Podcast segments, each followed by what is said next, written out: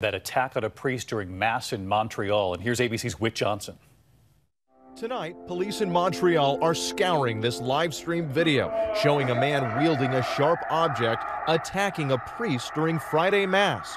The service underway this morning when a man gets up silently and then runs behind the altar, stabbing Father Claude Grou in the upper body, who falls to the ground.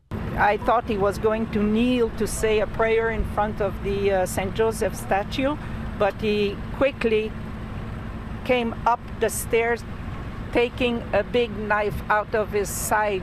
Parishioners charging the altar, subduing the twenty-six-year-old suspect. The seventy-seven-year-old priest rushed to the hospital. David, police in Montreal are working to find a motive for the stabbing, but say it is not terrorism. Father Grou is now in stable condition. David? Whit Johnson tonight. Whit, thanks. Hi everyone, George Stephanopoulos here. Thanks for checking out the A B C News YouTube channel. If you'd like to get more videos, show highlights, and watch live event coverage, click on the right over here to subscribe to our channel, and don't forget to download the A B C News app for breaking news alerts. Thanks for watching.